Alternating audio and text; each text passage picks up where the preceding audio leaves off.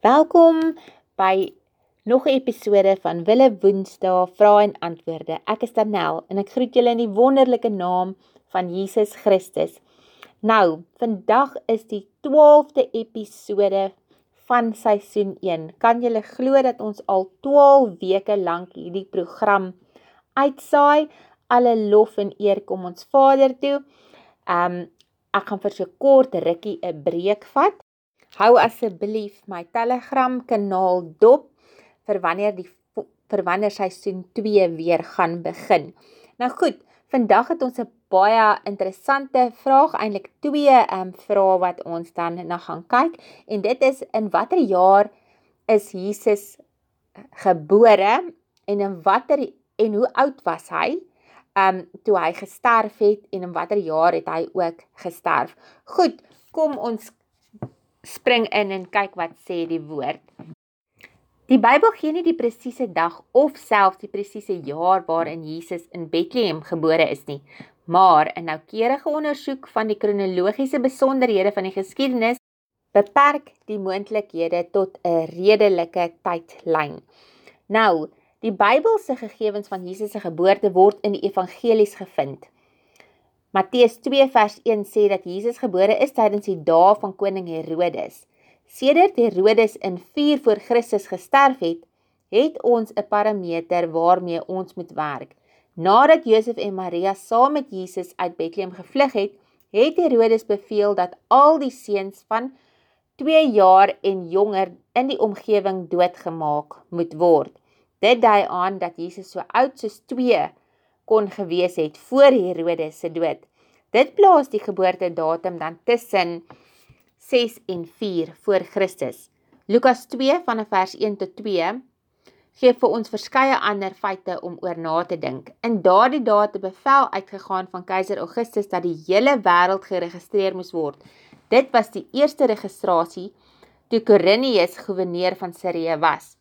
Ons weet dat keiser Augustus van 27 voor Christus tot 14 na Christus regeer het.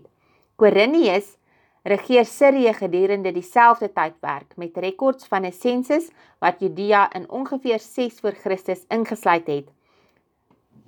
En dit blyk dieselfde gebeurtenis te wees. Op grond van hierdie historiese gegevens is die waarskynlikste tyd van Christus se geboorte in Bethlehem 6 tot 5 voor Christus. Lukas noem nog 'n detail oor ons tydlyn. Toe Jesus sy bediening begin het, was hy ongeveer 30 jaar oud. Jy kan daarvan lees in Lukas 3 vers 23.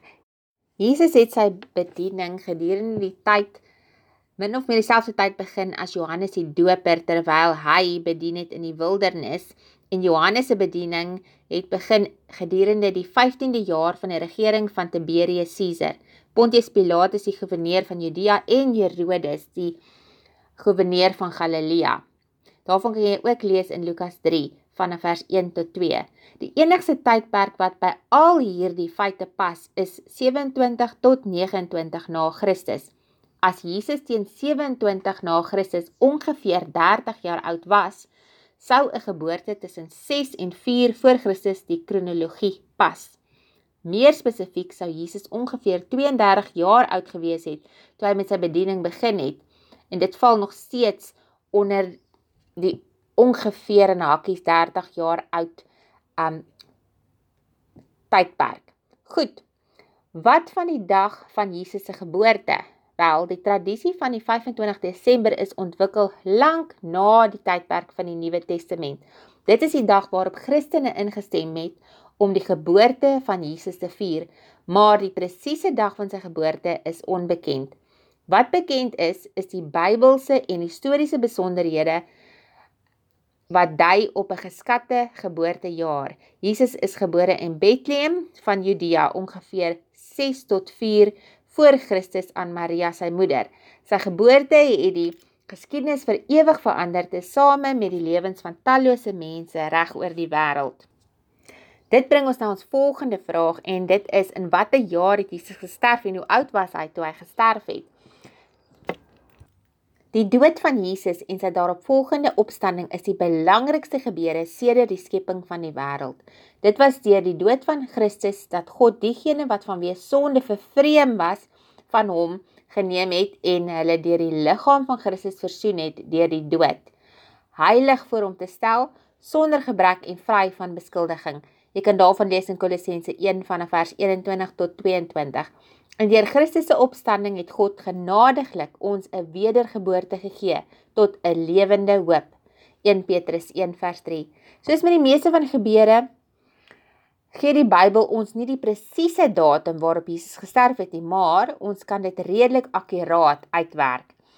Nou, al is die wêreld se tydlyn histories verdeel tussen ehm um, VC wat dan nou voor Christus beteken en NC wat dan nou anno domini of dan nou in die jaar van ons Here na Christus beteken, is Jesus Christus eintlik gebore tussen die jare 6 en 4 voor Christus soos ons net nou gesien het. 'n Aantal faktore stel ons in staat om die jaar van Jesus se dood vas te stel. Ons bereken dat Johannes die Doper met sy bediening begin het in 26 um voor Christus gebaseer op die historiese gebeurtenisse in Lukas 3 vers 1. Johannes het begin preek in die 15de jaar van Tiberius se bewind. Tiberius is in 14 na Christus as keiser aangewys, maar hy het eintlik 2 jaar voor dit al begin re regeer in 12 na Christus as 'n mede-regeerder saam met Augustus Caesar. Met die vroeëre datum het Johannes se bediening begin ongeveer 26 tot 27 na Christus. Jesus het waarskynlik begin met sy bediening kort nadat Johannes uh, met sy bediening begin het en het vir die volgende 3 en 'n half jaar bedien. Die einde van Jesus se bediening sou dus dan gewees het ongeveer 29 tot 30 na Christus. Dit is bekend dat Pontius Pilatus van 26 tot 36 na Christus regeer het oor Judea. Die kruisiging het tydens Pasga plaasgevind. Kan hiervan lees in Markus 14 vers 12. Die feit plus astronomiese gegevens gebaseer op die Joodse maankalender vernou die veld tot twee datums, naamlik 7 April 30 na Christus en 3 April 33 na Christus. Daar is wetenskaplike argumente wat beide datums ondersteun. Die laaste datum 33 na Christus sou vereis dat Jesus 'n langer bediening moes gehad het en dis later eers in sy lewe begin bedien het. Die vroeër datum 30 na Christus lyk meer in ooreenstemming met wat ons aflei oor die begin van Jesus se bediening volgens Lukas 3 vers 1. Sedert die tyd van Jesus Christus het baie op die wêreld verhoog gebeur, maar niks het ooit die omvang en betekenis van wat in 30 na Christus gebeur het, die dood en opstanding van die verlosser van die wêreld oorskry nie. Nou ja, dit was nou episode 12 en ons kan nou mooi sien volgens al die ehm um, geskiedenis van die keisers en almal betrokke blyk dit dat Jesus tussen 4 en 6 en 4 voor Christus gebore is en gesterf het iewers tussen 30 en 33 na Christus. Tot ons mekaar weer volgende keer ontmoet. Mag God julle seën. Shalom.